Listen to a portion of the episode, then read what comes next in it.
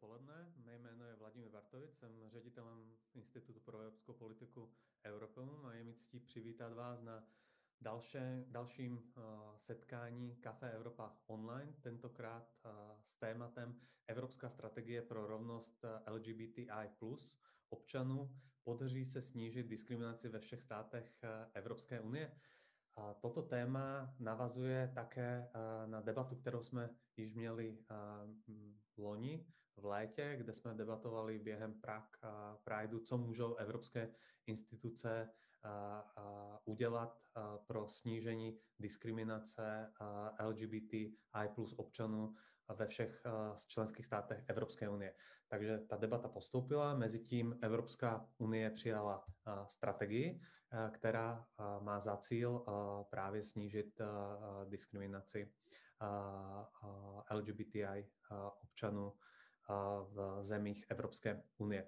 Naše pozvání dnes debatovat přijali paní Irena Mozová, ředitelka pro rovné příležitosti a občanství EU z generálního ředitelství pro spravedlnost a spotřebitele DG Just z Evropské komise. No, dobrý den. Pak Jakub Machačka, vedoucí oddělení sekretariátu Rady vlády pro lidská práva z úřadu vlády. Dobrý den taky přeji. Dobrý den. Paní Lucie Zachariášová, právnička z iniciativy Jsme fair a zároveň vedoucí advokacy týmu Prague Pride. Dobrý den, paní Zachariášová. Dobré odpoledne, zdravím všechny.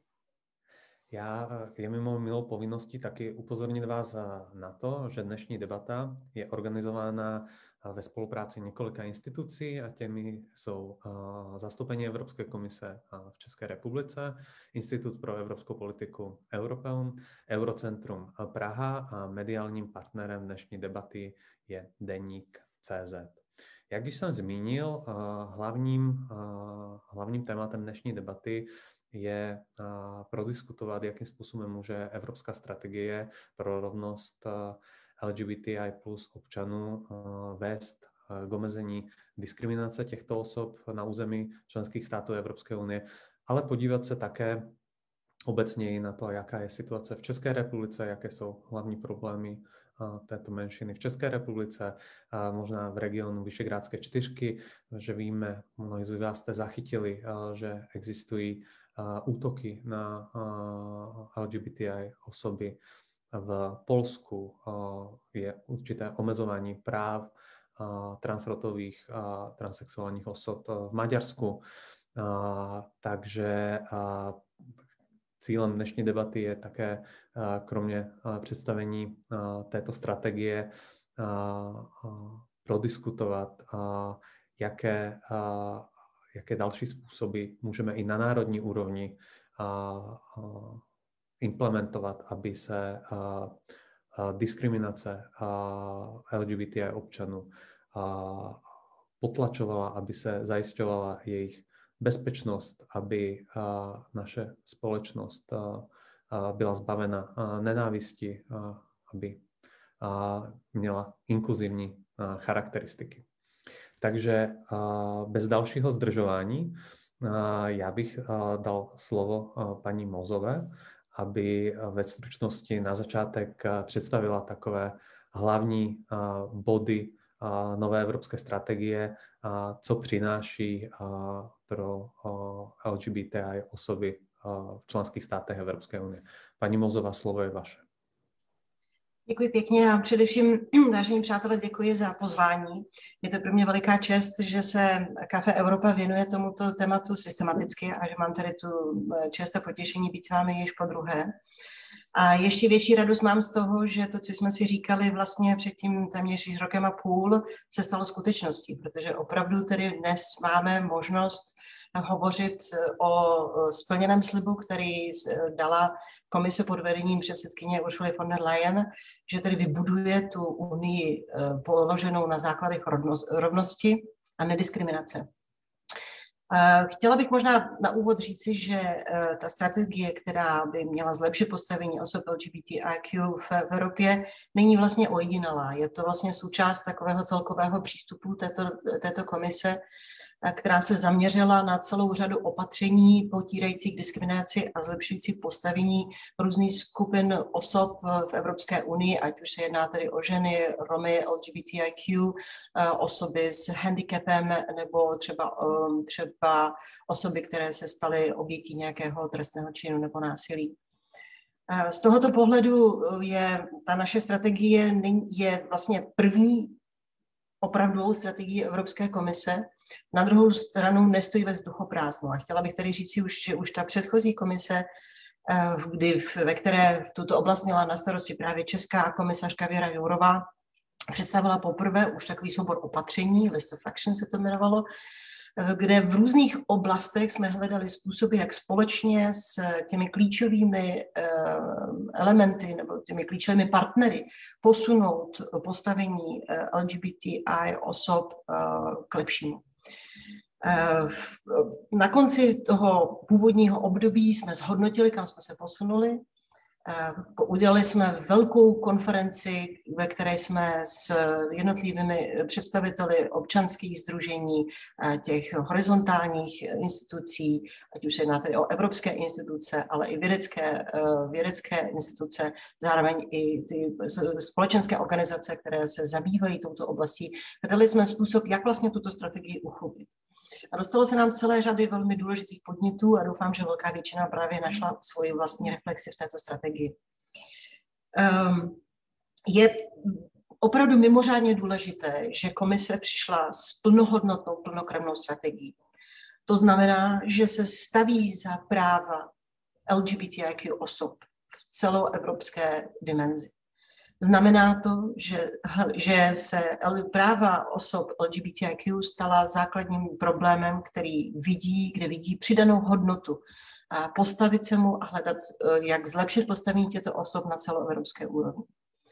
Je to vlastně nová fáze úsilí o podporu rovnosti lesbických žen, gayů, bisexuálů, transgenderových osob, intersexuálních osob, eh, nebinárních nebo queer osob a zároveň ale hledá tedy e, cestu jak prostřednictvím specifických opatření, tak i prostřednictvím, řekněme, těch širších e, horizontálních principů.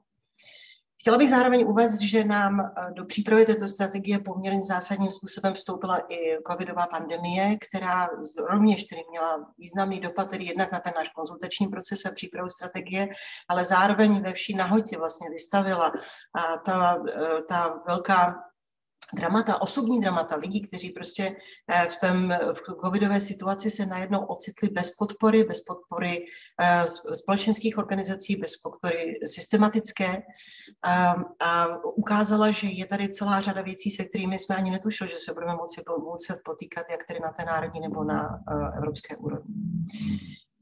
Ta strategie, která byla přijata v listopadu loňského roku, vlastně si stanovila za cíl začlenit to hledisko rovnosti LGBTI osob nejenom eh, do specifických politik, kde, které, kde cílíme prostřednictvím cílených opatření na to, jak zlepšit jejich život, ale zároveň i do všech ostatních osob, eh, do všech ostatních politik Evropské unie. Což znamená, že snažíme se, aby to hledisko, jakým způsobem ty další politiky, ať už se jedná o politiky třeba digitalizace, politiky vzdělávání, eh, politiky eh, třeba financování, jakým způsobem vlastně mohou mít dopad na osoby LGBTIQ a zda je možno vlastně přistoupit k těmto politikám i s ohledem na jejich specifické potřeby.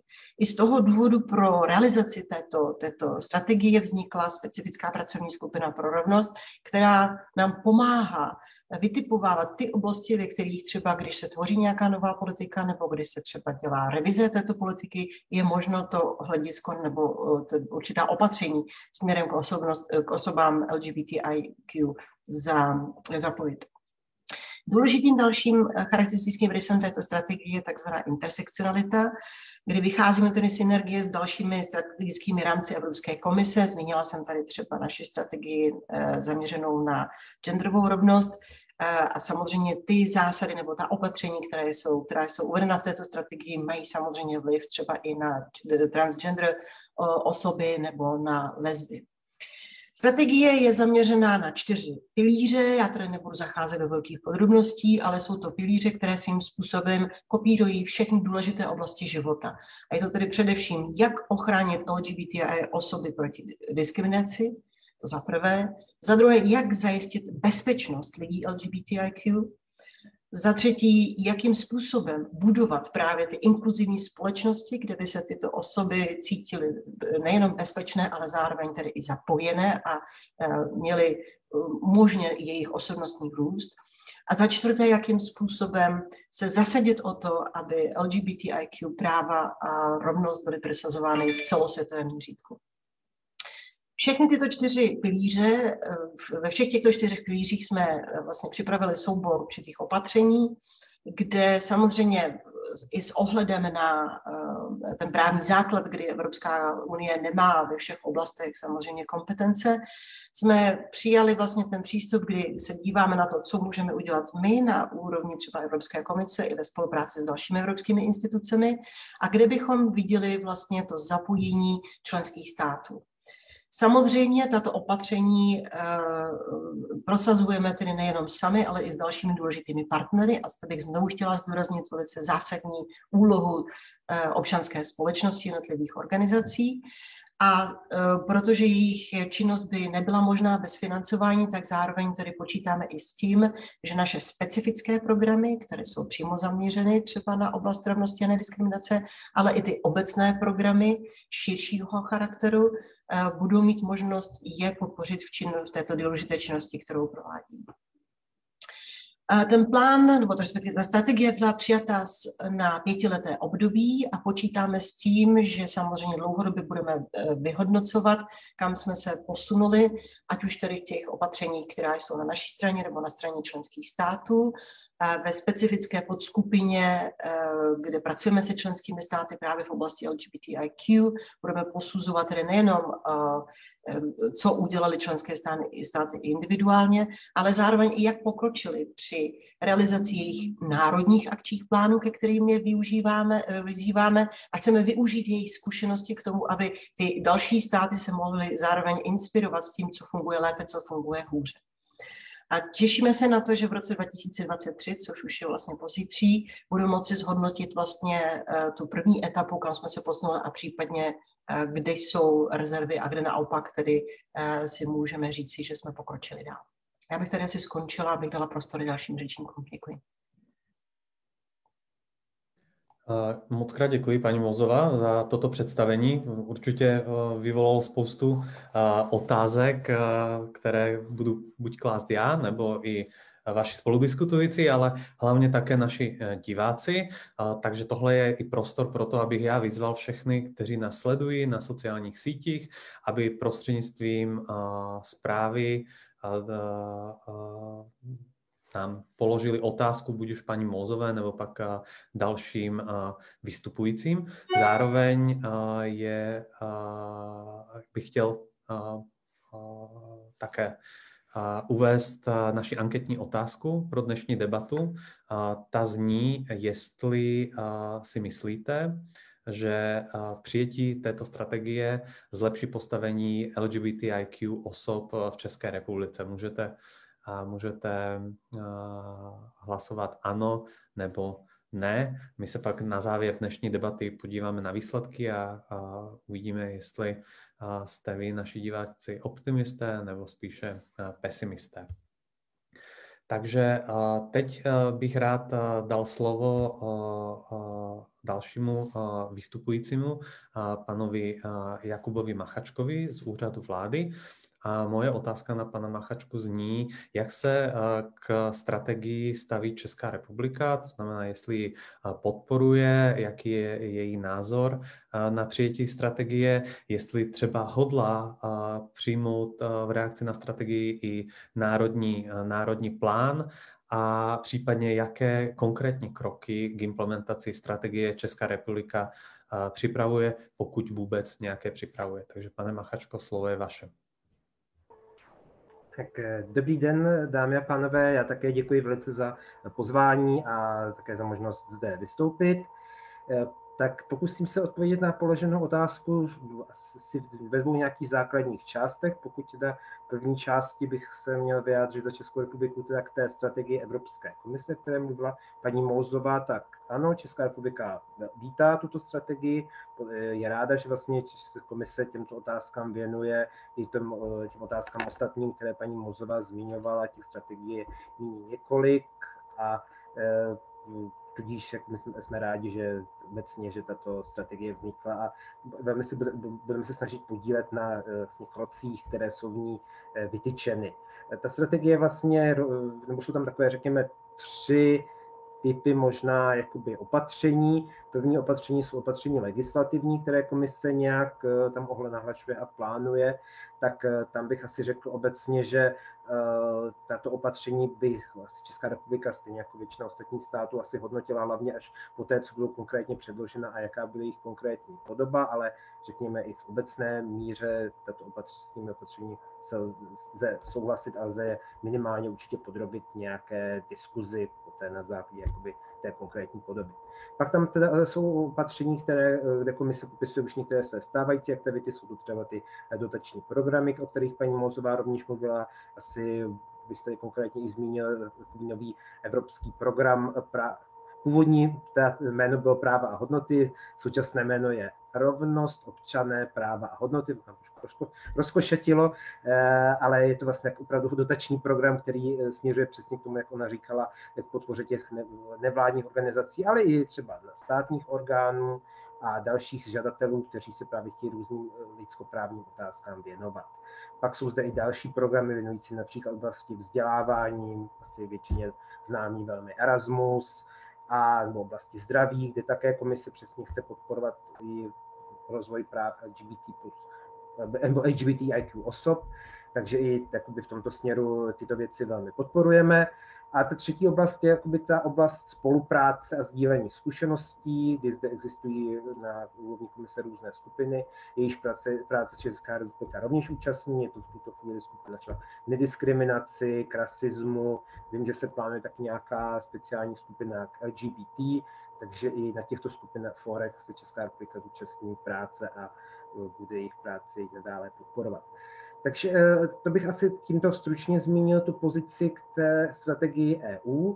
No a pokud na tu druhou část otázky, jak Česká republika plánuje jakoby reagovat na té národní úrovni, tak eh, paní Mozová má pravdu v tom, že vlastně ten trochu, nevím si úplně říct problém, ale určitá překážka nebo omezení pro Evropskou unii zde opravdu přesně eh, plyne z toho, že Unie v některých těch oblastech, které, jak tady asi eh, za chvíli uvidíme, když se budeme bavit o nějakých konkrétních otázkách, eh, tak úplně nemá své kompetence. Klasicky asi za chvilku dojdete s eh, řeč třeba na manželství, tak Unie nemůže úplně nařídit, aby na evropské úrovni existovalo manželství pro všechny, takže toto je přesně otázka pro národní státy a kterou si musí národní státy řešit na své vlastní úrovni. Asi se k tomu během debaty také dostaneme. Takže je pravda v tom, že vlastně byť, eh, že vlastně, byť eh, Evropská unie se snažila maximálně využít těch možností, které má v té strategii, aby nějaká konkrétní, nějakými konkrétními opatřeními přišla, tak spousta těch věcí eh, zůstává nadále na úrovni těch členských států.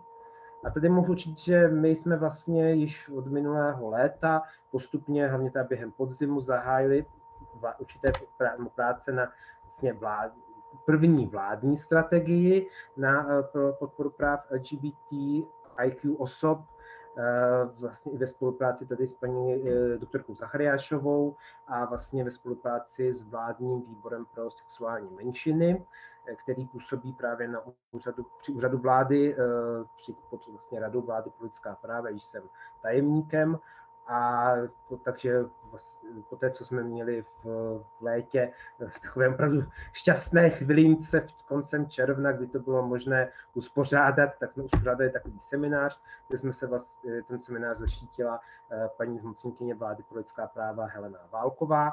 A tam jsme vlastně měli poprvé možnost se tak jako sejít, zhodnotit, kde jsou ty problematické oblasti a co by se v nich mohlo dát, nebo mělo, i, mělo nebo mohlo dát dělat a nyní se snažím vlastně tyto věci nějak eh, schrnout a vytvořit z nich nějakou tato opravdu první českou strategii.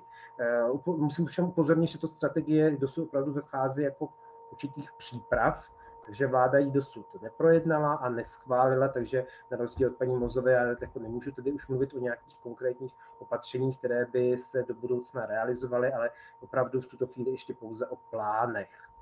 Nicméně eh, tyto plány, tak eh, chceme se tam opravdu, snažíme se věnovat těm hlavním otázkám, ať už to je otázka diskriminace, násilí, předsudečné násilí, otázka rodinných vztahů i otázka toho manželství a otázka, otázka v oblasti zaměstnanosti, diverzity na pracovišti, eh, přístupu ke zdravotním, sociálním službám, speciálně i samozřejmě třeba specifické otázky týkající se trans osob, samozřejmě vzdělání a pak také jako poslední části určité jakoby institucionální zabezpečení tématu. A já možná teda asi bych tady tuto chvíli taky skončil a když tak, pokud budou nějaké konkrétní dotazy, tak se na ně budu snažit odpovědět. Děkuji. Moc krát vám děkuji, pane Máchačko. Určitě uh, naše diváky bude zajímat pak uh, nějaké takové hlavní uh, body připravené na národního plánu, to znamená takové ty nejdůležitější. Vy jste je taxativně zmínil, možná a pak, když bude čas, tak se k tomu můžeme ještě vrátit.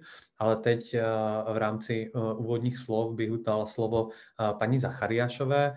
Paní Zachariášové bych se rád zeptal, jestli by nám mohla přiblížit, jaké jsou hlavní problémy, kterým v České republice LGBT IQ komunita čelí a jestli strategie, kterou Evropská unie přijala, má potenciál tyto problémy řešit jestli je to krok správným směrem. Takže paní Zachariášová, slovo je vaše. Děkuji za slovo. Rovněž se přidám e, k svým předřečnici a předřečníkovi a, a poděkuji za pozvání tady na tuhle tu diskuzi. Jsem ráda, že tohle téma vůbec můžeme řešit a otevírat. Byť e, možná pro někoho téma nějaké strategie Evropské komise, strategie vlády České republiky nemusí být tak úplně sexy, já se ale domnívám, že je vlastně hrozně důležité, aby si instituce stanovovali nějaký prostě far plán, nějakou cestu, po které chtějí v těch daných oblastech jít, protože bez takovýchhle strategií a plánů se vlastně nedostáváme nikam. Máme prostě jako nahodilé nějaké iniciativy, ale neuchopujeme tu agendu komplexně a proto si myslím, a tím vlastně začínáme možná odzadu té vaší otázky, že ano, ta eh, strategie Evropské unie je velmi důležitá. Je důležitá ať už symbolicky, jako nějaký signál toho, že je třeba se tou agendou a těmi tématy zejména zabývat, eh, signál pro jednotlivé členské země, Důležité je to i z hlediska hodnot Evropské unie, na kterých stojí a na kterých potažmo stojí i členské státy. Takže eh, rozhodně si myslím, že eh, mimo jiné i v tomto ohledu je to velmi důležité, ale je to samozřejmě následně potom důležité i pro ty samotné příjemce a příjemkyně, pro ty jednotlivce, jednotlivkyně eh, LGBT, IQ osoby v jednotlivých členských zemích.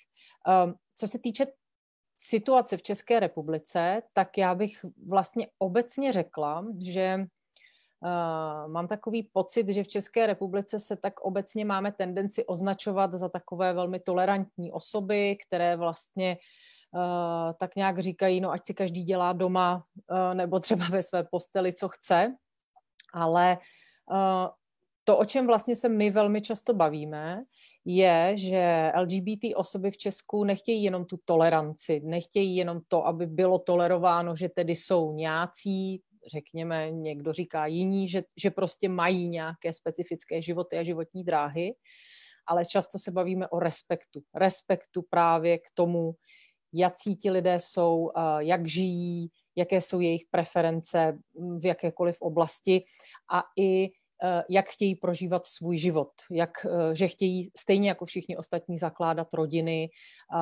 že chtějí být sami sebou ve všech možných eh, místech a oblastech. A řeknu jenom pár čísel, které vyšly z průzkumu, který dělal kancelář veřejného ochránce práv v roce 2019 v LGBT skupině osob, mezi LGBT osobami v reprezentativním vzorku.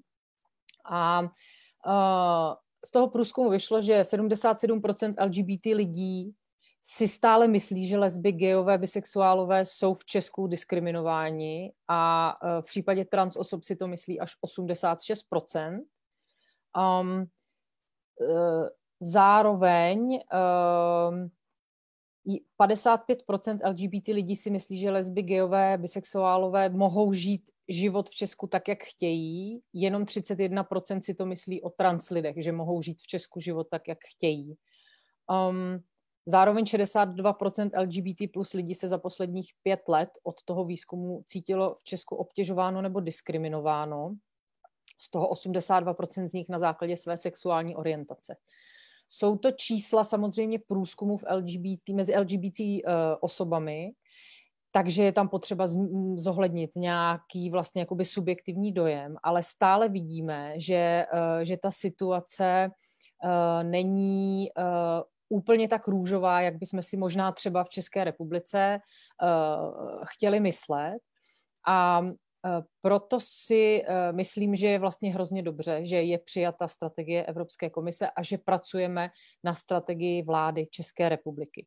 Co se týče těch konkrétních témat, a tak jak já je vlastně vnímám a samozřejmě mm, se, pokud by tady seděl kdokoliv jiný, kdo se v téhle oblasti nějak pohybuje, možná by je jinak seřadil, možná by zmínil nějaká jiná, ale uh, tak, jak já je vlastně vnímám a tak, jak jsou i do určité, nebo byla třeba do určité míry i diskutována na tom eh, zmíněném kulatém stole uh, loni v létě, tak um, bych asi na prvním místě zmínila uh, právě téma manželství pro všechny, manželství pro geje a lesby, což je v České republice takovým nejvýraznějším tématem, které se v současné době řeší. V tuhle tu chvíli jsme v situaci, kdy z různých důvodů a asi si všichni dokážeme představit mimo jiné i protože se rok potýkáme s pandemí koronaviru. Um, manželství pro všechny leží v poslanecké sněmovně, zatím bez hlasování vůbec v prvním čtení. Um, přestože, a zase se podívám do toho průzkumu kanceláře veřejného ochránce práv, 96% uh, LGBT plus lidí si myslí, že zpřístupnění manželství i párům stejného pohlaví Eh, by jim pomohlo v tom, aby se jim v Česku žilo lépe. Eh, je to vlastně velké téma, velmi zásadní věc, která nejenom, že umožní, aby eh, rodiny a zejména děti v gay lesbických rodinách se dostali do nějakého jistého postavení, vyřeší velkou spoustu různých praktických problémů, ať už je to společné mění manželů, možnost si společně koupit byt a Mohli bychom mluvit o spoustě dalších věcí. V zhruba 100 předpisech je rozdíl uh, mezi manželstvím a registrovaným partnerstvím v České republice. Um, tak je to vlastně velmi zásadní symbolická věc. Je to vlastně nějaký vzkaz uh, těm uh, gejům a lesbám, že společnost je vnímá stejně, vnímá jejich vztahy, jejich citový život úplně stejně a rovnoprávně se všemi ostatními. Tak to je otázka manželství s tím, že ještě možná doplním, že Eh, často je vnímáno jako nějaké takové okrajové téma, které se týká jenom nějaké malé části osob a ono to není tak úplně pravda. Jednak eh, to, že se geové a lesby můžou brát, je něco, co může být pozitivní nejenom pro ně samotné, ale samozřejmě pro velký okruh dalších osob, ať už jsou to jejich rodiny, jejich přátelé, pro které to je z nějakého důvodu třeba důležité, takže se to rozhodně netýká jenom jich samotných. A zároveň um, podle výzkumu jedné z agentur přímo pro český kontext eh, uzákonění manželství pro všechny přinese peníze do státního rozpočtu, do státní kasy. Eh, zároveň v průběhu covidových opatření v České republice bylo permanentně systematicky vládou zapomínáno na stejnopohlavní páry, na registrovaná partnerství, na registrované partnery a partnerky. Takže si myslíme, že manželství právě z těchto z těch důvodů by se mělo stát součástí nějakého covidového balíčku obnovy našeho státu poté, co se přežene koronavirová krize. Určitě se k manželství ještě dostaneme, takže teď už uh, zastavím a přesunu se k dalším tématům. Uh, na druhém místě to, co bych chtěla zmínit, a myslím si, že je to velmi podstatné, je téma postavení trans osob. Eh, my poté, co Evropský soud pro lidská práva rozhodl o tom, že sterilizace trans osob jsou vlastně v rozporu s lidskými právy, s nějakým, řekla bych, tím nejvyšším dosaženým současným poznáním o tom, co to jsou lidská práva a přístup k osobám, tak se mimo jiné i v České republice, ale věřím, že i v dalších státech začala tady ta, to, začalo toto téma řešit, protože v České republice stále ještě proto, aby došlo k administrativní změně pohlaví, je třeba uh, znemožnění reprodukční funkce, jak říká občanský zákonník. Um, v tuhle chvíli uh, to téma tak trochu spí v důsledku toho, že se nepodařilo vlastně návrh zákona, který zpracovalo Ministerstvo spravedlnosti, vypořádat pro, pro zásadní rozpory uh, asi od jednoho nebo maximálně dvou dalších rezortů. Uh, s tím, že vlastně ta cesta je jít uh, možností admi, takzvané administrativní změny pohlaví, pro kterou by tato sterilizace nebyla nutná. Je to něco, co vlastně bych řekla, že je takový velký rest a zároveň i na základě nějakých mezinárodních tlaků z toho již zmíněného rozhodnutí Evropského, uh, Evropského soudu pro lidská práva by bylo velmi vhodné, aby Česká republika uh, v této oblasti zareagovala. Zmiňovala jsem, že um, LGBT plus osoby se v České republice stále cítí být diskriminovány a to bych řekla, že je vlastně další z oblastí, pod kterou přiřazuji nějaké téma vlastně stigmatizace a taky předsudečné, předsudečné trestné činnosti, předsudečných činů vůči tady těmhle s těm osobám, a což si myslím, že je eh, další výrazné důležité téma, eh, s kterým je třeba se potýkat ať už třeba uh, intenzivnějším vzděláváním různých um, profesí, které se nějak mohou setkávat vlastně s osobami, s LGBT plus osobami, uh, mluvím třeba o soudech, policii, zdravotním personálu a podobně, kteří nějakým způsobem řeší a vztahují se k ním a je třeba je citlivovat na nějaké specifické potřeby LGBT plus osob. Uh, a zároveň důležitou oblastí je také postavení těchto lidí ve světě práce, u jejich zaměstnavatelů a v práci. Vrátím se zase k tomu výzkumu, který je pro nás vlastně důležitý a poskytuje nám velké množství zajímavých informací. V Česku 51% LGBT plus osob uh, vlastně neříká v práci, kým skutečně jsou, což je podle mě velice, velice vysoké číslo.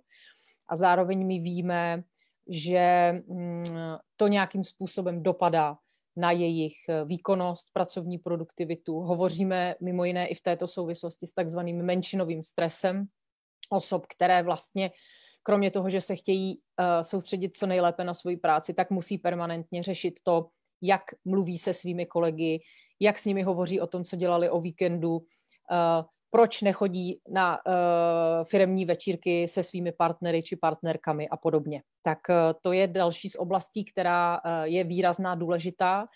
A zde bych možná zmínila, že existuje v České republice iniciativa Pride Business Forum, která združuje právě obchodní společnosti, které nějakým způsobem řeší postavení LGBT plus zaměstnanců a zaměstnankyní v jejich firmě, na jejich pracovišti.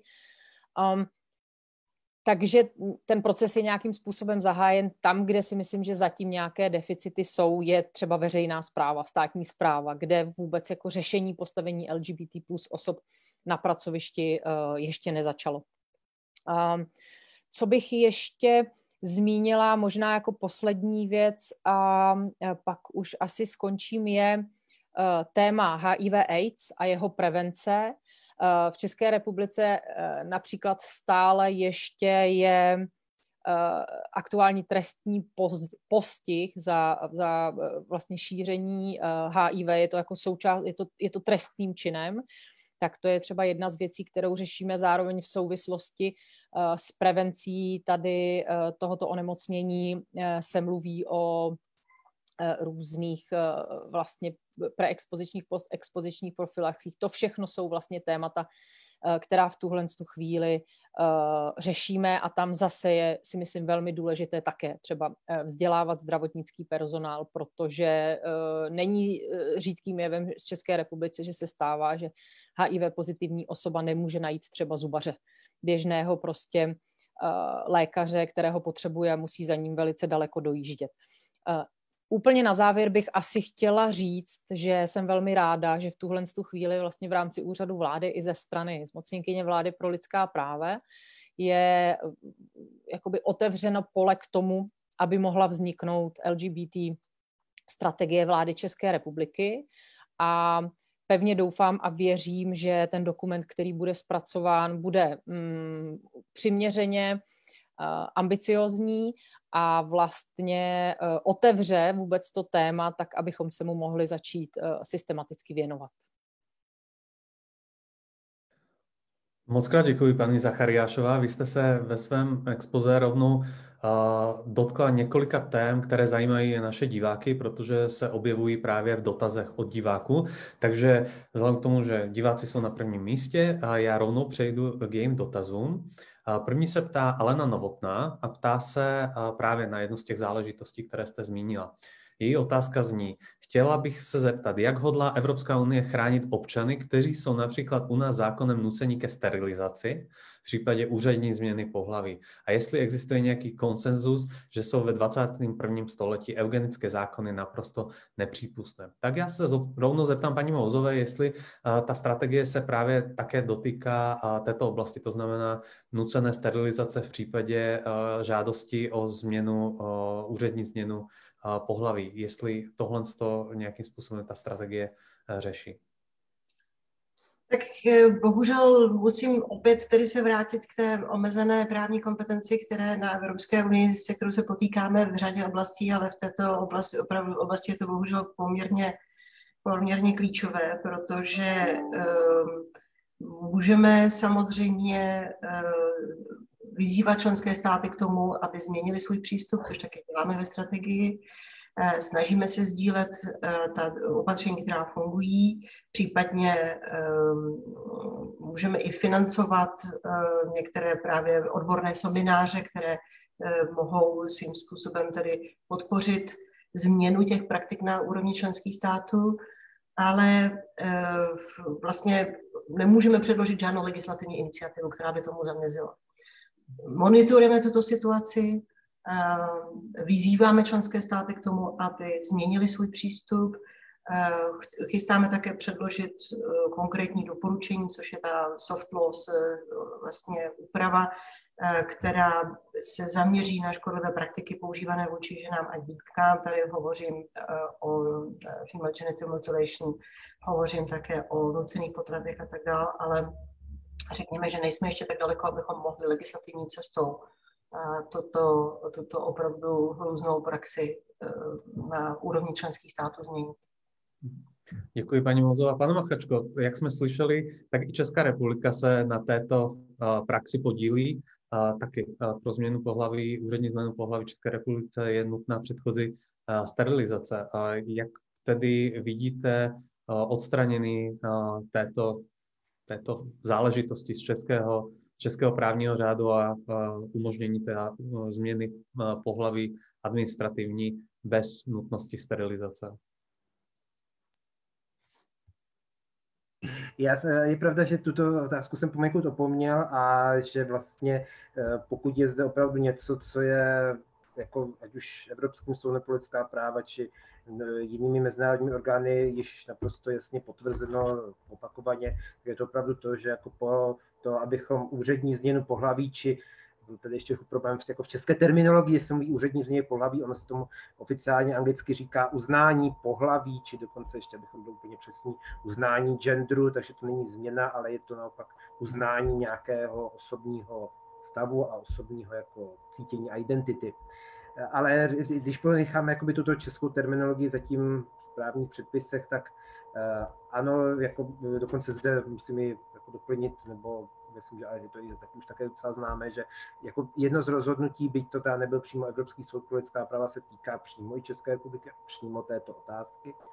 A musím rovněž potvrdit to, co říkala paní Zachariášová, že jste byla určitá zákonná iniciativa, kterou jsme plně podporovali která bohužel ale nakonec eh, narazila na takové interní vládní projednávání, kdy se s tím eh, nechtělo smířit hlavně teda ministerstvo vnitra, které vidělo určitý problém v, jakoby v matrikových věcech. A teďka to nechci tady úplně rozebírat, nicméně eh, toto téma určitě bude také z jedním klíčových v této strategii poněvadž jako bych souhlasím s paní Mouzou, že toto je opravdu něco, co je v 21. století již opravdu jako nepřípustné. Tady ty operativní změny. Takže určitě toto bude do té strategie zařazeno.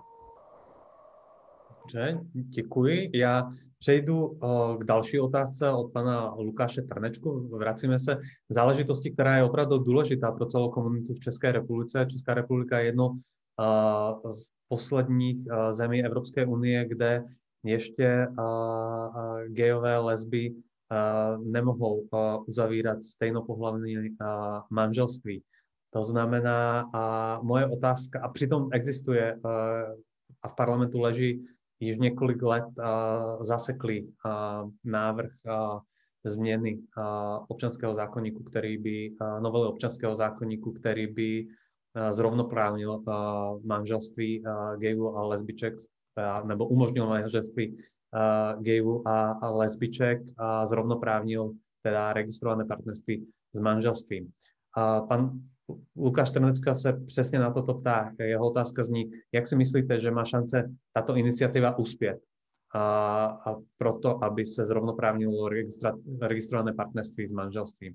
A, tak a, možná paní Zachariášová, jestli chce odpovědět, a, myslíte si, že a, do konce volebního období poslanecké sněmovny, které se blíží celkem rychle, se povede a tuto novelu prosadit, protože nejsem úplně odborník na legislativní proces, ale uh, mám pocit, že znovu poslaneckou sněmovnou všechny neprojednané uh, uh, návrhy zákonů nebo novel, které jsou v legislativním procesu, padají a legislativní proces se musí začít od znovu. Takže jak, jak, jak, jak je váš odhad? Hmm, děkuji tady za tenhle ten dotaz a jsem ráda, že pan Lukáš Trnečka sleduje uh, ten vývoj. Uh, Jenom bych chtěla vlastně k tomu úplně na úvod doplnit a že eh, v té novele, která leží v poslanecké sněmovně, nejde o zrovnoprávnění registrovaného partnerství a manželství, jde o to, aby gejové a lesby mohly vstupovat do plnohodnotného manželství, všech, včetně všech práv a povinností, tak jak ji teď známe pro heterosexuální páry. Eh, to je velice důležité a jenom vlastně doplním, že pokud bychom šli cestou toho zrovnoprávňování registrovaného partnerství s manželstvím, tak bychom prostě nevyřešili téma mm, nějaké stigmatizace, odsouvání gejů a lezeb na nějakou druhou jinou kolej, vytváření nějakých speciálních škatulek, jak jsem zmiňovala, v rámci covidových opatření vláda několikrát zapomněla na registrované páry. Um, Prostě bychom měli dva nějaké institu, instituty, z nichž jeden by byl vyhrazen těm jiným, těm vlastně divným, nevím, jak jinak to prostě popsat. Jde o to, aby prostě manželství, plnohodnotné manželství, včetně adopce, včetně veškerých práv a povinností těch osob, eh, se stalo realitou taky pro stejnopohlavní páry. V tuhle chvíli eh, ten návrh zákona leží v poslanecké sněmovně téměř tisíc dnů, Eh, je to už strašně, strašně dlouho. A um, samozřejmě, že jedna z věcí, která vpadla do celé té situace, byl právě COVID a uh, řešení COVIDu s tím, že um, ani do té doby, ale sněmovna prostě nebyla schopná ten návrh zákona projednat. Uh, Nás to velice mrzí, byť vlastně já jakožto členka iniciativy Jsme fair se přímo podílím na těch snahách o to, aby ten zákon byl projednán a aby byl samozřejmě ideálně schválen, což bychom si všichni přáli a jak jsem zmiňovala, přáli by si to i geové a lesby eh, v České republice. Um, máte pravdu v tom, že eh, v, Česk- v Čechách ten legislativní proces skutečně probíhá tak, že eh, všechno, co není projednáno v té stávající poslanecké sněmovně, padá pod stůl a začínáme úplně na novo. Um, my vlastně se teď nacházíme v, mm, v situaci, kdy běží čas. To si nebudeme vlastně namlouvat, že jsme v nějakém úplně jako komfortním postavení, že máme spoustu času a můžeme čekat a projednávat a vracet se a senát a, a podpis prezidenta a podobně, ale jsme ještě pořád na hraně toho, kdy pokud by sněmovna teď hlasovala a dodržovali bychom všechny lhůty, které, eh, které jsou vlastně předepsané v různých jednacích řádech, ať sněmovny nebo senátu, tak by se mohlo eh, podařit ten zákon schválit. Samozřejmě proti nám hraje COVID a uh, hrajou proti nám všechny možné další věci, jako třeba to, že Ústavní soud v České republice teď zrušil část volebních zákonů 8 měsíců před volbami, kterými se budou prostě v parlamentu asi dost intenzivně zabývat. Nicméně v tuhle tu chvíli iniciativa Jsme fair vlastně nadále pokračuje v tom svém úsilí, aby bylo schváleno manželství pro všechny.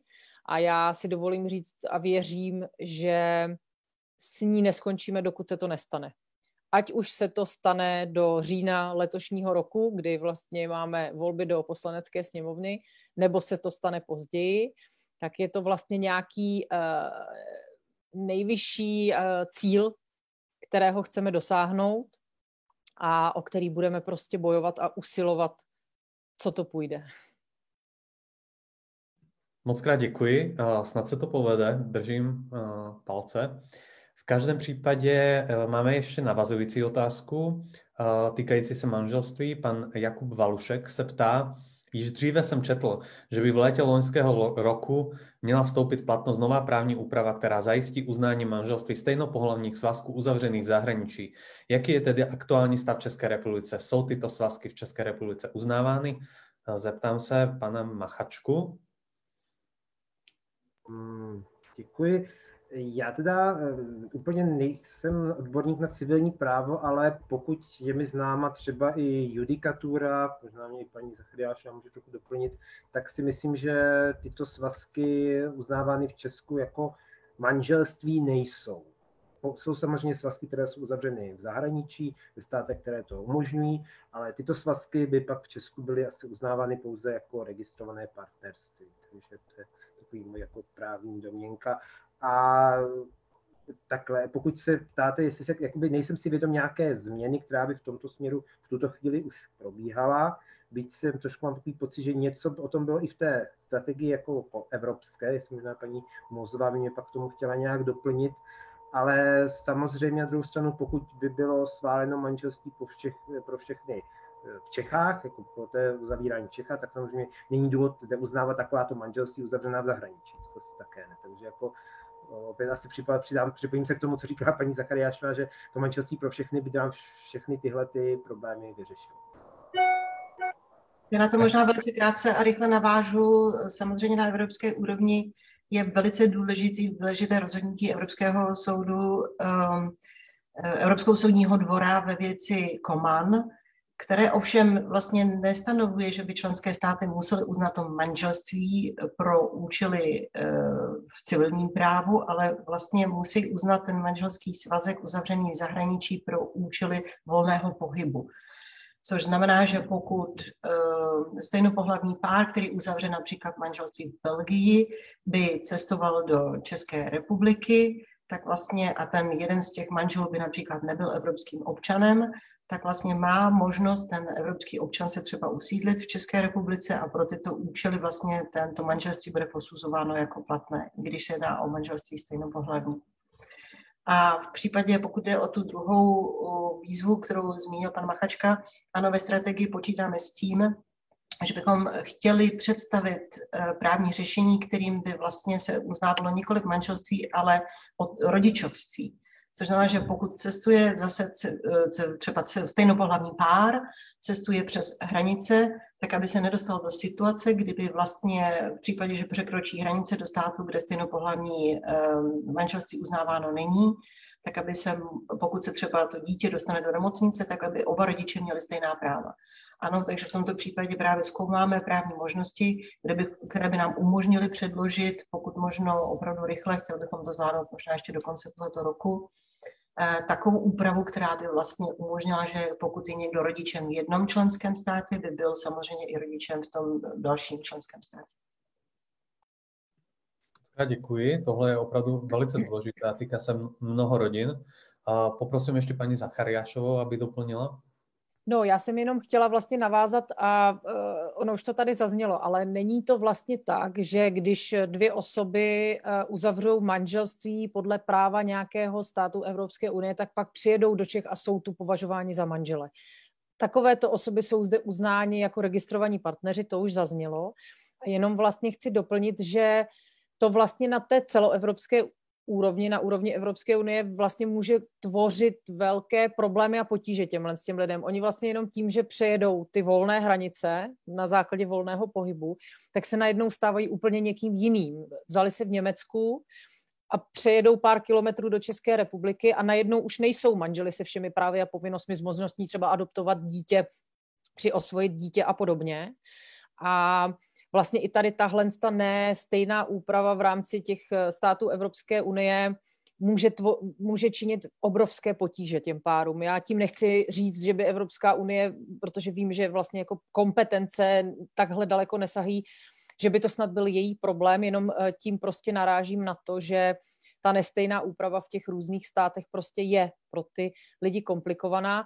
Eh, mimo jiné mě napadá příklad Evropské lékové agentury, která je teď skloňovaná ve všech pádech, protože se teď pro nás stala v průběhu uplynulého roku zásadní a důležitou institucí. Tam měla původně, pokud se nemyslím, eh, sídlit v Budapešti a zaměstnanci a zaměstnankyně téhle Evropské lékové agentuře, agentury nechtěli sídlit ve státě, kde není uznáno manželství pro všechny, neboť by to pro ně a pro jejich rodiny mohlo být velmi komplikované, kdyby se přestěhovali do té země, kde podmínky pro LGBT osoby prostě nejsou vyhovující. Nevím, jestli jenom na základě tohoto, nebo mimo jiné i na základě toho se pak stalo, že ta agentura, tuším, teď sídlí v Londýně, ne, v Londýně ne, ta se odsud se musela taky přesunout. No zkrátka dobře, nakonec... Jo, do Amsterdamu. A, tak, tak nakonec v tom, eh, v tom eh, Maďarsku eh, nesídlí. Ale i zaměstnanci a zaměstnankyně té Evropské lékové agentury se ozvali s tím, že se jim nelíbí, aby se přesunuli do státu, ve kterém nejsou uznána práva LGBT plus osob bez ohledu na to, jestli oni sami jsou nebo nejsou příslušníci skupiny LGBT plus osob.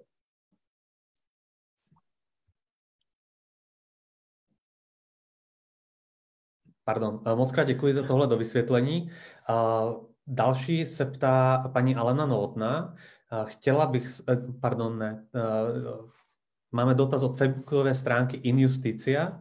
Jak může Evropská komise působit k harmonizaci trestně právní ochrany LGBTI osob při absenci odpovídající evropské legislativy? Takže paní Mozová, asi otázka na vás. Ano, je to výzva, opravdu. Znovu tedy se musím vrátit té oblasti kompetencí, ale řekněme, že i s tím si chceme poradit v té dlouhodobé perspektivě. Především jsou tady kompetence v oblasti právní ochrany před trestnými činy z nenávisti a projevy nenávisti. Zatím tato ochrana bohužel se poměrně značně liší na různých úrovních jednotlivých členských států. A my jsme zahájili už dlouhodobě cílenou diskuzi s vnitrostátními orgány o tom a občanskou společností, jak bychom třeba prostřednictvím dobrých praktik mohli eh, tuto situaci změnit. V tom návrhu strategie jsme se přihlásili k tomu, eh, protože neexistují ani jednotné sankce za projevy nenávisti a trestné činy eh, z nenávisti zaměřené na LGBTIQ komunitu. A proto chceme na základě článku 83 předložit vlastně návrh, kterým by se rozšířila ta ochrana tzv.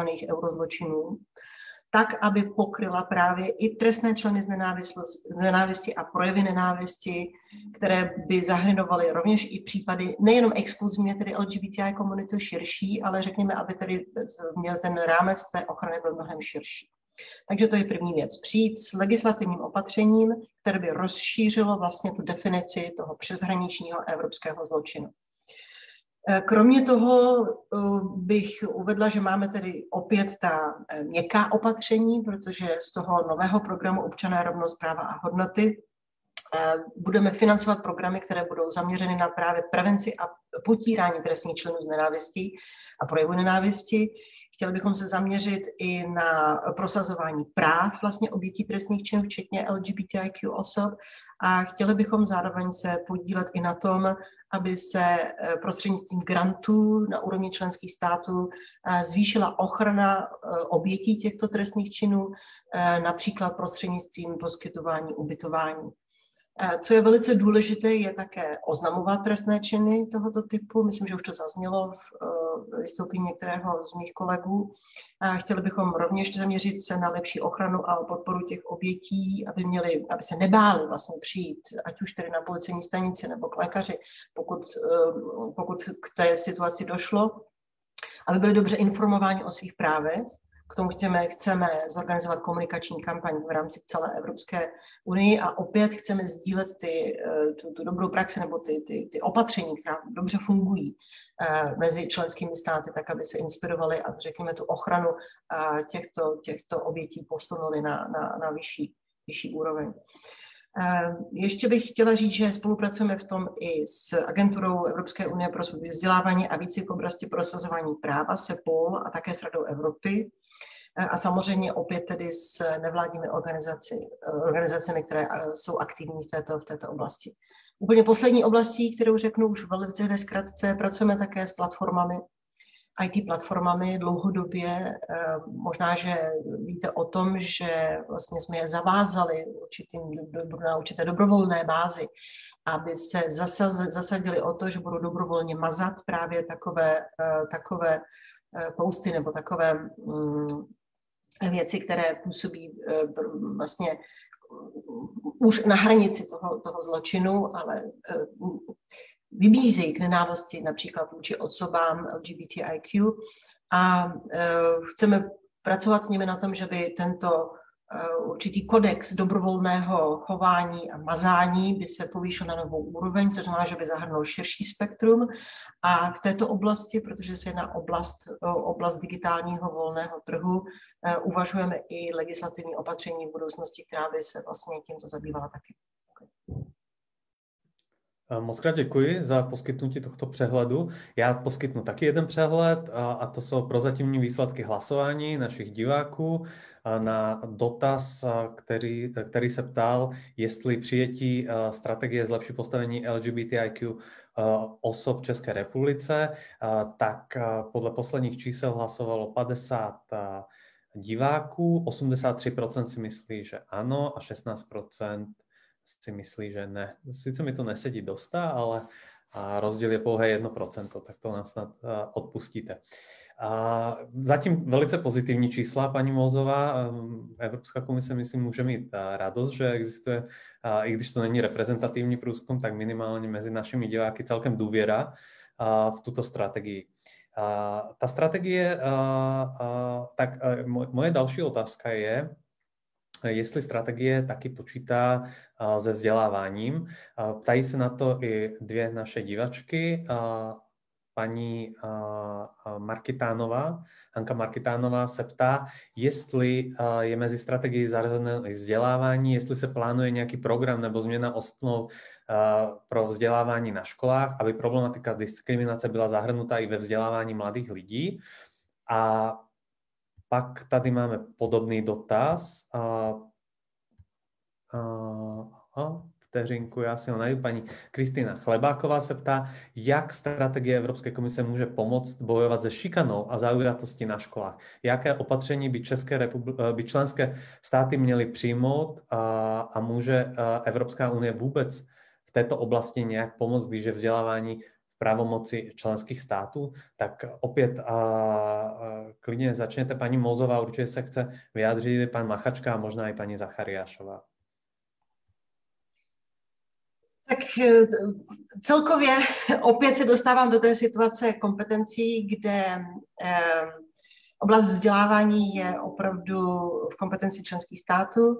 Nicméně právě proto, že vyzýváme členské státy, aby eh, se zaměřili na, eh, i na tu oblast vzdělávání, aby eh, podporovali projekty, ehm, které umožní vlastně nejenom tedy na školách, ale i učitelům pochopit vlastně ty specifické potřeby a ty specifické potíže, se, kterým se, se kterými se potíkají LGBTIQ osoby, tím, že financujeme tyto projekty, tím, že vlastně i třeba tam ten náš největší program pro mladé Erasmus Plus eh, podporuje eh, vlastně inkluzivní vzdělávání a nediskriminaci a zároveň tedy toleranci, výchovu k toleranci.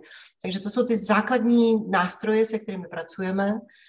Mnohokrát jsem tady zmiňovala to, tu výměnu zkušeností. Chtěla bych říci, že jsou to, myslím, tři roky jsme organizovali specifický seminář zaměřený na výměnu zkušeností právě jak potírat čikanu na školách, který které musí často čelit mladí lidé, kteří mají problém se svojí osobní identitou a řekněme, že potřebují spíše podporu, než být vystavování, řekněme, této, této stigmatizace ze strany většinové společnosti. A takže tady celá řada projektů, celá řada i financovaných projektů, se kterými budeme opět podporovat nevládní organizace, ale budeme přispívat i e, projektům, ze kterých mohou čerpat třeba v rámci sociálního fondu i členské státy. A doufám, že e, ten důraz, který ve strategii najdete právě na tyto otázky, tak přispěje k tomu, že ty členské státy ve svých národních plánech Eh, se na tu, tu oblast specificky zaměří a přijdou s těmi opatřeními, které v jejich konkrétní jurisdikci, což znamená v tom kterém konkrétním členském státu bude přinášet největší prospěch právě osobám LGBTIQ, ale i většinové společnosti, protože pokud osoby LGBTIQ se cítí dobře a mohou prosperovat, mohou se dobře učit, stávají se platnými členy společnosti, eh, získávají dobré vzdělání a potom se mohou lépe uplatnit. Takže je to v zájmu i většinové společnosti. Pane Machačko, bude to součástí uh, národní, uh, národního akčního plánu nebo národní strategie? No, ta otázka má dvě dimenze. Jedna věc je vůbec vzdělávání v České republice, vzdělávací osnovy, jestli vedou k tomu, aby, aby byla diskriminace potíraná. A druhá část otázky je samotná šikana na školách. Jakým způsobem Česká republika v podstatě řeší šikanu LGBTI osob, dětí na školách, jestli vůbec nějakým způsobem. Tak eh, vy jste vlastně pěkně vymezil ty dvě, dva aspekty CD, tak toho tématu vzdělávání, tomu tématu se v té strategii chceme také věnovat, právě jakoby z těchto dvou pohledů. Ten první pohled je teda jako ten světový, řekněme, na k tomu tématu jako LGBT nebo sexuální orientace, genderová identita, eh, možná někteří, někteří z, ze sledujících ví, že eh, v současnosti probíhá vlastně revize i vzdělávání rámcových vzdělávacích programů.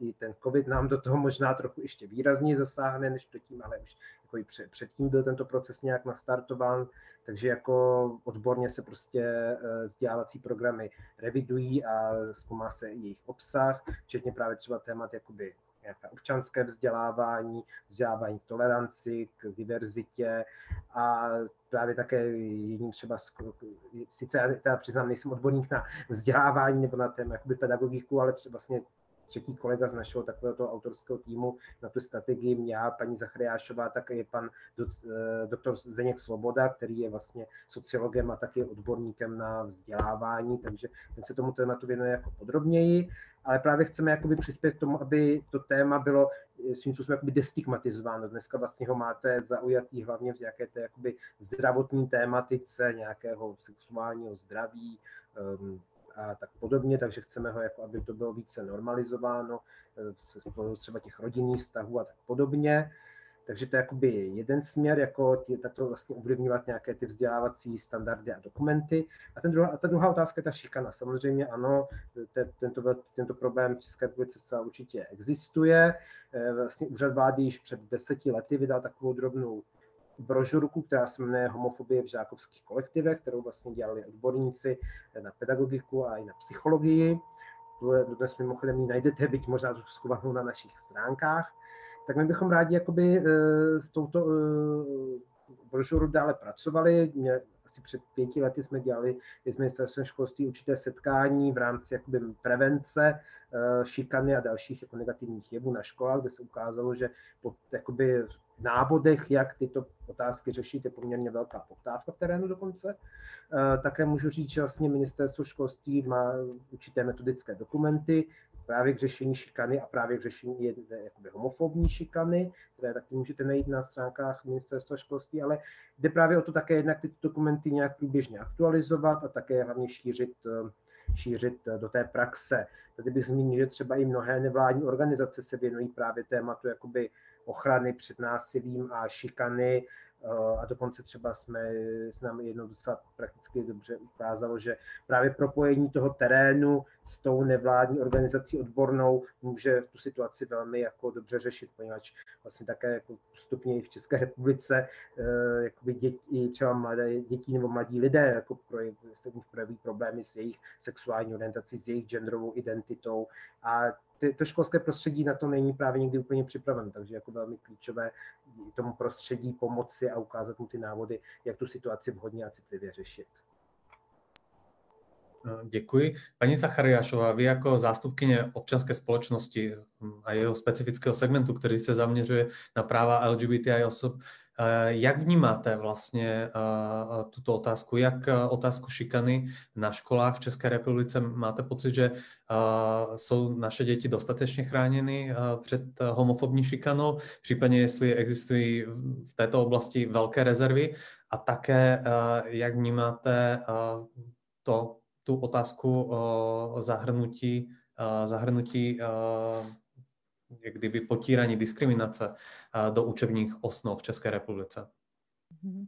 Děkuji za tady tenhle ten dotaz a e, na úvod úplně musím e, říct, že já nemám teď v hlavě nějaká čísla, která bych vysypala z rukávu a řekla, že je ta situace taková nebo e, onaká. Každopádně, když se vrátím třeba zpátky právě k tomu kulatému stolu, který proběhl loni v létě, tak tam to téma mm, poměrně intenzivně rezonovalo s tím, že vlastně bych řekla, že um, jak už zmínil i Jakub Machačka, že je poptávka po tom, aby eh, ty osoby, které se nějak vlastně jakoby podílejí na tom vzdělávacím procesu, ať už jsou to pedagogové, pedagožky, nepedagogický personál a tak dále, měly nějaké podklady a nějaká vodítka k tomu, jak to řešit. Takže bych neřekla, že tady je nějaký jako zásadní odpor k tomu se tím vůbec zabývat, ale um, možná spíš taková jako, jako nevědomost nebo ne, ne, nevědomost v tom, jak se třeba k danému problému postavit a podobně. V tom si myslím, že je vlastně hrozně důležité, aby jsme se pokoušeli vlastně vytvářet nějaké otevřené, nestigmatizující prostředí, v němž každý může být tím, kým chce já si vůbec netroufnu říct, jak, jak velký nebo malý problém to je. Problém to určitě je, ale jak říkám, nemám vlastně na stole žádná uh, čísla. Každopádně je podle mě zásadně důležité vlastně zabývat se tou školou i z hlediska z toho, že do ní právě chodí mladí lidé v tom úplně nejcitlivějším a nejzranitelnějším věku. Lidé, kteří vlastně zrovna v tu chvíli, kdy do těch škol přicházejí a do těch škol chodí, řeší třeba svoji uh, genderovou identitu, sexuální orientaci a už jenom podle mého názoru takové banální Eh, banální v uvozovkách, banální nadávka, eh, že je někdo teplouš nebo buzík a podobně, může vlastně pro tady tyhle ty lidi, kteří sami v sobě vlastně řeší, kým jsou, být zásadní, zraňující a vlastně hrozně důležitá. Takže si myslím, že je že je potřeba citlivovat jak vlastně to školské prostředí na straně těch pedagogů, nepedagogů, ale vlastně nějakým způsobem jako otevřeně hovořit s těmi student, studujícími a, a žákem, žáky a žákyněmi o nějakém nediskriminačním přístupu, o nějakém otevřeném přístupu, o respektu a toleranci k těm eh, lidem, kteří se třeba identifikují nějak jinak nebo žijí jinak, než žijí je většina většina mm, těch ostatních a podobně. Takže myslím si, že to je zásadně důležité. Zároveň je to obrovský úkol. Těch škol je strašná spousta, těch lidí v těch školách je velká spousta, takže je to velik, těžká, bych řekla, cesta, dlouhá cesta a je potřeba neustále eh, to nějak řešit. A chtěla bych vlastně ještě zmínit jednu důležitou věc, eh, kterou se zase takovou mírnou oklikou vracím k tomu eh, tématu, které je pro mě vlastně důležité a kterým se zabývám, a to je manželství. Statistiky v USA ukázaly, že meziročně po přijetí manželství pro všechny na federální úrovni se snížila sebevražednost mladých gejů a lezeb o 14 procentních bodů, což je podle mě obrovské číslo na tak malém časovém úseku. A vlastně tím jenom chci říct, že eh, takovéhle symbolické kroky, jakým je třeba to manželství pro všechny, nějaký vzkaz gejům a lesbám, že ta společnost je vnímá, že ta společnost je přijímá jako plnohodnotné členy a členky, je vlastně strašně důležité a má to nedozírné přesahy, řekla bych. Takže uh, abych to zase schrnula, manželství vyřeší velkou spoustu uh, potíží.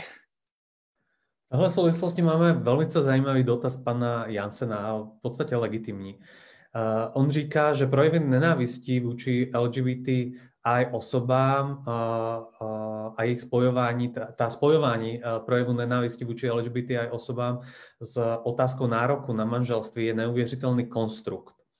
Uh, a jeho dotaz směřuje k tomu, jestli odmítání manželství pro LGBTI osoby je projevem nenávisti. Tak, uh, paní Zachariášová, jestli chcete, případně i ostatní.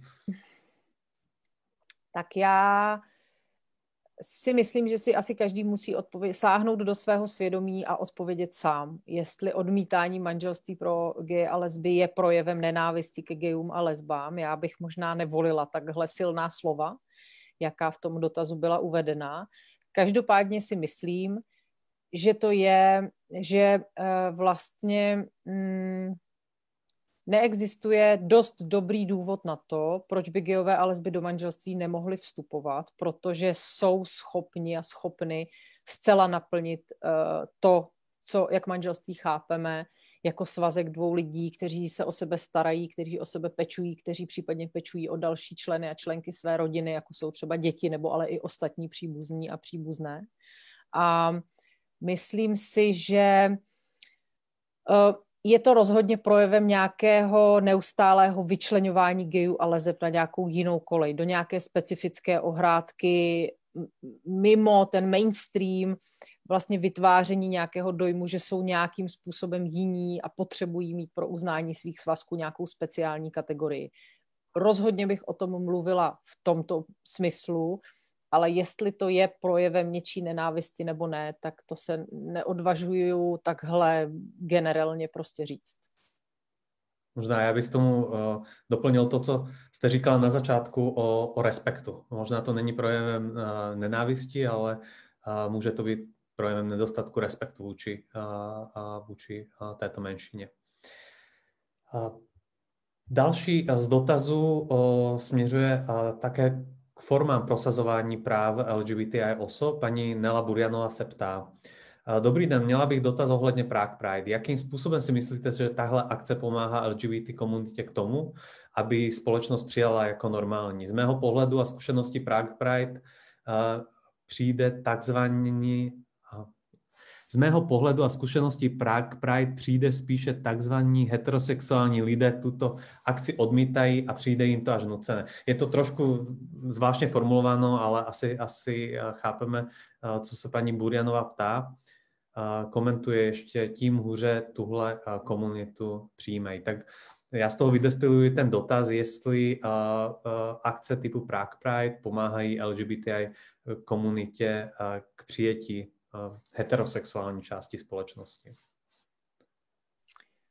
Předpokládám, že to je zase e, dotaz na mě, nevadí, ráda, ráda ho zodpovím a děkuji za něj. Akce Prague Pride se stává z velké spousty různých akcí a aktivit, ať už jsou to výstavy, semináře, diskuze, promítání filmů, procházky a tak dále a tak dále. A jednou z těch nejvýraznějších eh, součástí toho festivalu je průvod Prahou, který eh, uvidíme, co se s ním stane teď v době, kdy se nemůžeme potkávat, ale samozřejmě je to ta nejviditelnější eh, část. Takže předpokládám, že tady o téhle části především, k téhle části především ten dotaz směřuje. Co se týče těch dalších vlastně součástí, já si myslím, že to je velmi důležité, myslím tím ty součásti, jak jsem říkala, ty diskuze, semináře, eh, výstavy, promítání filmu a tak dále a tak dále. Je toho velká spousta.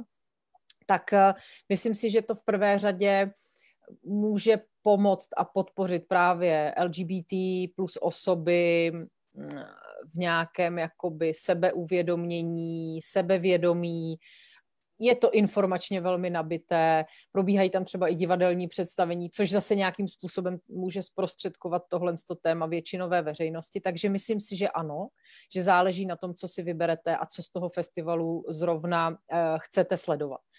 Samozřejmě mediálně nejvděčnější je udělat si fotky vyzývavě oblečených lidí eh, v rámci průvodu, ale eh, zaprvé je potřeba si uvědomit, že 99% lidí do toho průvodu přijde oblečených v normálním letním oblečení a není na nich nic zvláštního. Média si samozřejmě vyberou nějaké speciální obrázky, které potom budou se hezky výjímat na těch titulních stranách, to je jedna věc. A druhá věc je, já vůbec eh, nikomu nechci brát to, že se do toho průvodu nebo kamkoliv jinam, je to jeho osobní věc, obleče tak, jak se cítí dobře, tak, jak uzná za vhodné, tak, jak se mu to líbí. Eh, průvod Prague Pride je především karneval. Je to nějaká oslava, je to vlastně letní, eh, letní karneval Prahou a vlastně já si často tak jako říkám, jestli třeba karneval v Rio de Janeiro taky uh, někdo spochybňuje v tom smyslu, jakým způsobem vlastně je ta heterosexuální komunita přijímaná, vlastně ani nevím kým, kým dalším, protože se tam taky vyskytují lidé, kteří jsou velmi extravagantně spíše neoblečení než oblečení. Uh, myslím si, že tak je, velmi často záleží na jako perspektivě, kterou uh, to hodnotíme, ale obecně, kdybych měla vzít celý festival Prague Pride, ale včetně i průvodu, tak si myslím, že uh, vlastně ano, pozitivně působí dovnitř LGBT plus um, skupiny lidí, ale může vlastně uh, mnohé ukázat i většinové veřejnosti. Děkuji. Děkuji za odpověď na tuto otázku. Mezitím já se dovolím vrátit ke svým otázkám. Jednu z nich uh, mi uh, vnukla paní Mózová, protože nám poslala do uh, do uh, průzkumy veřejného mínění, které dělal Eurostat. A podle jeden z nich položil otázku, uh, souhlasíte s tím, aby LGBTI osoby měly stejné práva jako heterosexuální lidé? V České republice s tímto souhlasilo 57%, to znamená lehká nadpoloviční většina osob, ale ku příkladu ve Švédsku to bylo až 98% osob, v Nizozemí 97%, ve Španělsku 91%. Na opačném konci leží Slovensko, odkud já také pocházím, a, a ten je ten extrém takový, že pouze 31% Slováků si myslí, že LGBTI osoby by měly mít stejná práva jako, jako heterosexuálové. Já se zeptám pana, nejdřív pana Machačku, jestli, jestli má to čísla má za Českou republiku spokojen, nebo si myslíte, že existují tady rezervy a Česká republika by se mohla posunout, posunout v té toleranci a v respektu trochu dále a jestli ano, tak co proto hodláte Třeba vy jako úřad vlády udělat, aby to veřejné mínění se postupně v České republice měnilo? Tak eh, ta čísla, řekněme, možná nejsou úplně špatná, nevím teďka v hlavě, jaký je evropský průměr, ale pokud říkáte, že jsou zde státy, které mají ty čísla ještě vyšší, tak samozřejmě je to jako meta kam směřovat, eh, takže určitě jako by ta čísla měla narůstat. Um, je to 72%. Děkuji, děkuji. Takhle. Takže minimálně aspoň na ten průměr bychom se měli dostat. Myslím, že paní Mozová na druhou stranu, pokud eh, samozřejmě ještě nějak bude chtít komentovat, tak uh, myslím si, že když jsme s tím průzkumem byli minulý rok seznam, no před minulý rok vlastně už seznamování, tak uh, vlastně byla konstatována jakoby i naopak pokles i třeba v jiných evropských státech nebo celkově. Uh, možná trochu bych tady i řekl, že trošku tím, jak říkala na začátku, je myslím paní Zachariášová, že vlastně jako ta eh, LGBT eh, plus menšina je tady jakoby tak tolerována, ale pokud jako je ticho, tak je tolerována. A právě třeba jako tím, že se s otázkama manželství ta debata trochu rozproudila, tak na jednu stranu já třeba osobně jsem byl jako velmi překvapen tou podporou, kterou ten návrh i v té, řekněme, celkově obecné společnosti získal, ale na druhou stranu eh, trošku třeba vím, že podobné průzkumy dělá, myslím, Centrum pro výzkum veřejného mínění při Akademii věd, to se, myslím, ptá třeba konkrétnější otázky ohledně třeba právě manželství, osvojování dětí a tak podobně. A tam začala ta podpora, která se pohybovala taky, myslím, tak něco mezi 60-70% trochu právě stagnovat, možná to právě souvisí s tím otevřením té debaty. Eh, já teda přiznám, že úplně nemám teďka třeba jakoby nějaký konkrétní, eh, konkrétní plán nebo konkrétní krok, ale možná bych v tomto směru zmínil i jeden krok, teda byť se na něm třeba já osobně nepodílím, a to je vlastně vládní kampaň, kampaň Hate Free, kterou asi všichni tady známe, nebo znáte, a asi hodně i třeba předpokládám sledujících bude nějak znát. A vlastně tato kampaň na své třeba facebookové stránce má, myslím, skoro už snad vlastně můžu se jít podívat, nebo a teďka nebudu rušit, ale myslím, že skoro až 70 tisíc jakoby sledujících podporovatelů a tato kampaň se myslím velmi dobře věnuje, jakoby, a ne, nevěnuje se právě třeba jenom tématu LGBT, věnuje se tématu veškerých možných menšin a veškerých možných jakoby identit, stylů života, problematik a snaží se velmi jako dobrým způsobem eh, s nimi veřejnost seznamovat, což jako právě si myslím velmi oceňuji, že ona ukazuje, jak je ta česká, ale i zahraniční, ale právě třeba i česká společnost dokáže být hodně jako pestrá. A není to opravdu jenom o Romech, opravdu jenom o lesbách, gejích, je to o starých lidech, o lidech, kteří žijí jako různé ne úplně typické způsoby života, ale právě jako může to člověk ukázat, jak ta společnost je pestrá a podnětná. Takže si myslím, že třeba jakoby, tyto iniciativy mohou taky k té společenské toleranci velmi přispívat. Paní Zachariašová, chtěla jste ještě reagovat? No já vlastně jenom mě tak jako napadá v souvislosti s tím průzkumem, že eh, spíš mě to tak jako naplňuje takovým trošičku smutkem, protože ta otázka, tak jak je položená, jestli by uh, geové, lesby, bisexuální osoby měly mít stejná práva jako heterosexuálové, já si vlastně hrozně těžko představuju, že lze tady na tuhle otázku odpovědět, že ne. Protože kdybychom nahradili geje, lesby, uh, by osoby čímkoliv jiným, jako třeba modroocí, tmavovlasí, zrzaví a podobně, tak bychom vlastně něco takového vůbec neřešili. Gejové, lesby, trans osoby se rodí takovýmhle způsobem. Oni si nevybrali to, že budou gay nebo lesba, nebo že budou trans osoba a vlastně stejně jako každý jiný a každá jiná osoba v naší společnosti vlastně jako netouží po ničem jiném, než prožít nějaký jako spokojený uh, život podle svých představ, tak jak chtějí. Ať už je to v rodině, ať už je to s dětmi nebo bez nich, úplně cokoliv si představíte, tak prostě uh, tohle je podle mě to, o co jde a strašně těžko vlastně nějak jako jsem schop, jakoby se mi chápe to, že je možné na takovouhle otázku vůbec odpovědět, že ne tak to jsem možná jenom chtěla říct.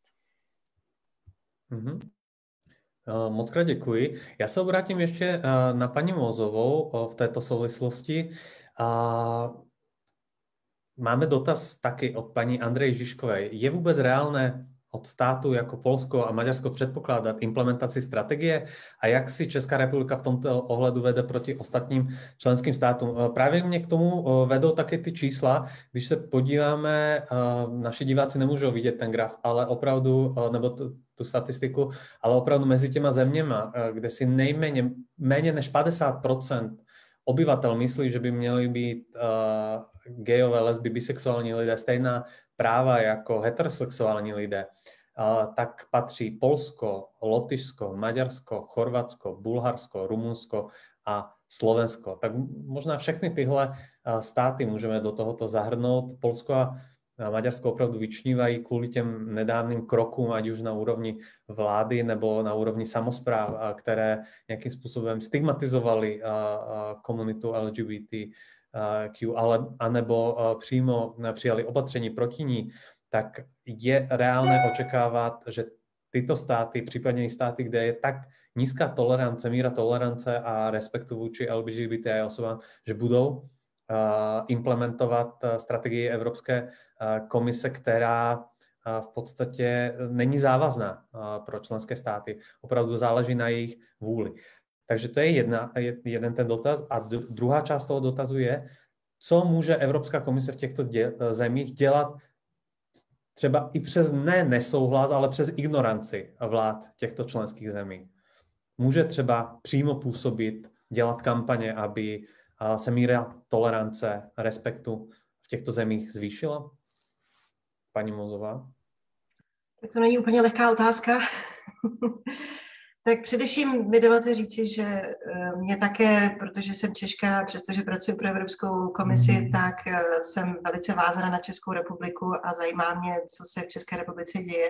Takže samozřejmě ty statistiky, které jsem s vámi teď, teď sdílela a které ukazují, že Česká republika, o které já sama si také myslím, že je velice tolerantní, tak vlastně v tom celoevropském srovnání eh, vychází spíše tedy pod průměrem než nad průměrem, ale eh, jsem ráda, že vidím to, to snahu, tedy jak na úrovni občanské společnosti, ale především vládních představitelů, ty věci posouvat. A například ta kampaň, o které tady mluvil kolega Machačka, tak je velice dobrá inspirovala nás. A e, vlastně část té mé odpovědi bude právě o tom, že snažíme se bojovat se stereotypy na úrovni jednotlivých členských států a třeba právě pro oblast e, LGBTIQ jsme připravili sérii vlastně pěti e, krátkých videí, které jsme prioritně distribuovali právě v těch zemích, nebo jsme je dávali k dispozici veřejnosti právě v těch zemích, kde řekněme ta podpora LGBTIQ práv je menší. Takže specificky třeba pro Polsko, které se tady zmínilo, eh, tak jsme připravili krátký shot o dvou lesbách, kdy jedna je Italka, druhá je Polka a kde se právě baví o tom, jakým způsobem tedy, eh, s jakými potížemi se v běžném životě potýkají. Právě proto, aby si obyčejný občan, který třeba nemá ve svém okolí někoho z LGBTQ komunity, který, si nedokáže představit, s jakými, běžný, s jakými problémy v běžném životě se tyto někdy duhové rodiny, někdy uh, osamělé osobnosti se potýkají. Je velice důležité, aby se šířilo to pochopení, že to jsou lidé jako my, jak tady říkala, říkala paní kolegyně, jsou to lidé, kteří mají stejná práva jako ostatní, která jsou zaruči, zaručená vlastně, která stojí, tato práva jsou základem samotné existence Evropské unie, protože jsou, eh, jsou součástí smlouvy Evropské unie, už je to článek dvě, není to tedy článek jedna, je to článek dvě a je to zároveň součástí listiny základních práv Evropské unie, která výslovně zakázala diskriminaci na základě sexuální orientace. Je to vlastně úplně první mezinárodní charta lidských práv. Takže je velice důležité um, umožníte širší veřejnosti, aby pochopila uh, za prvé to, že se jedná o základní práva, za druhé, že, nediskri- že diskriminace nemá místo v našich demokratických společnostech, zároveň, že uh, je tady uh, celá řada možností, jak velice jednoduchými malými krůčky je možné život těchto, těchto osob zlepšit. Eh, my se snažíme působit tedy jak na ty členské státy. Samozřejmě jsme si vědomi toho, že v poslední době v těch zemích, o kterých jste hovořil, ta situace pro LGBTIQ menšiny se, se zhoršuje. Eh, my zkoumáme tu situaci, samozřejmě máme k dispozici některé možnosti, možná, že jste zaznamenali, že jsme například eh, se rozhodli těm těm subjektům, které získaly finanční prostředky z našeho programu um, spravedlnosti a práv občanů, uh, jsme vlastně toto, tuto, um, tyto finanční prostředky odebrali, když se vlastně tyto subjekty přihlásily právě k těm LGBT free zónám. Takže některé prostředky máme, Eh, myslíme si zároveň, že je velice důležité pokračovat v tom dialogu s těmi konkrétními členskými státy tím, že vlastně jsme vytvořili tu podskupinu na implementaci eh, této strategie, kde vlastně ty členské státy se budou potkávat a budou zájemně vidět, kdo se kam posunou. Takže to je svým způsobem určitý neformální tlak na to, aby i ty státy, kde, řekněme, ta podpora těchto práv je vlažnější, tak aby, eh, řekněme, přijali aspoň některé ty ty, praxe, ty praktiky, které, eh, které mohou v, tom, v současném politickém, politickém eh, té politické situaci. A samozřejmě nejdůležitější je ten dlouhodobý závazek na straně Evropské komise, eh, abychom neumožňovali diskriminaci na základě sociální orientace, abychom využili všech právních i neprávních prostředků, které máme k dispozici, abychom vlastně tomuto našemu závazku, co by vlastně obhájce těch základních smluv dostali. Takže to bude moje krátká odpověď. Moc krát vám děkuji, to byly zároveň poslední slova našich panelistů. Já věřím, že tahle debata byla přínosná, že jsme se dozvěděli ty hlavní kontury evropské strategie, také plány české vlády, jakým způsobem by mohla být implementována na úrovni České republiky. Probrali jsme taky otázku, kterou, která trápí nejvíce LGBT i community v České republice a to je otázka manželství pro všechny. Taky naše anketa dopadla celkem pozitivně. Hlasovalo více než 60 diváků, z nich 79% souhlasilo s tím, nebo si myslí, že strategie povede k zlepšení postavení LGBTIQ osob v České republice, což je velmi, velmi vysoká míra optimismu, bych řekl. Já bych chtěl poděkovat také za naše diváky a našim panelistům, za informace, které nám poskytli, za jejich názory, za odpovědi na spoustu dotazů našich diváků. Je vidět, že tato debata vzbudila velký zájem mezi diváky a já doufám, že ty další, které budeme organizovat, letos jich bude přes 20, tak také zbudí podobný zájem. Budu se těšit na některé z dalších a tedy ještě jednou děkuji vám všem za pozornost, za to, že jste s náma vydrželi až v podstatě do sedmé hodiny. Je přesně sedm, je přesně čas, kdy je potřeba skončit a, a třeba se navečeřet. Takže hezký večer a dobrou chuť všem přeji a děkuji ještě jednou našim skvělým panelistům. Děkujeme, nashledanou. Děkuji za pozvání.